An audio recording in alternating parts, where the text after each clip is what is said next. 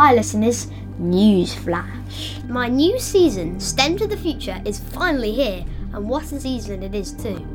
As my podcast is all about the future, I kind of already feel like I've travelled in time because I've already recorded most of the season, but it just hasn't been broadcasted yet.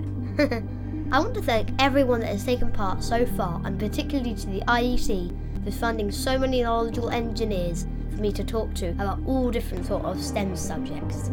Mum has posted on social media a kind of calendar for what I've got coming up each month.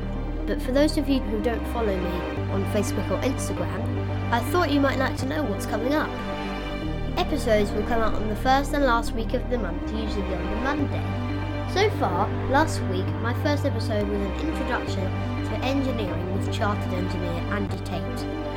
Listen to hear about all the different careers in engineering and the skills needed to do the job, as well as some interesting projects he's working on. At the end of May is the future of electricity. So I talked to an electrical engineer about circuits, the future of energy, how he helped to solve the problem with a roller coaster. We even talked about electricity, my favourite film Back to the Future, it's good fun. June again brings us two episodes, one about storing your data on computers on the cloud, the future of computers with a lady who works for Microsoft, and at the end of the month I talked to somebody who works for the company NanoSun, who are making hydrogen fuel cells to power vehicles rather than petrol, diesel or batteries. There will also be a bonus episode in June from the Kids Listen Mashup podcast, which I feature in. Don't miss that one. July is all about space, starting with an interview with space curator at the London Science Museum, and later that month an engineer who works at the Goonhilly Earth Station. He works in the deep space communications and talks to me about satellites. In August, there's the second part of my Future of Energy episode, talking about carbon, the fuel sources that create carbon and alternatives to reduce carbon production, and even capture it in the future to put it back into the ground.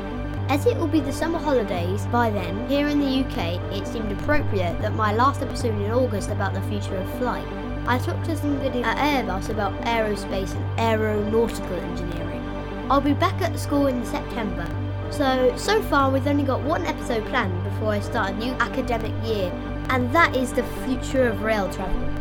Solar powered trains, battery operated ones, you name it, we talk about it. A far cry from Thomas the Tank Engine, but well, maybe in the future there'll be a new, more futuristic version of him. I hope you'll join me for this season and are looking forward to it as much as I've enjoyed making it.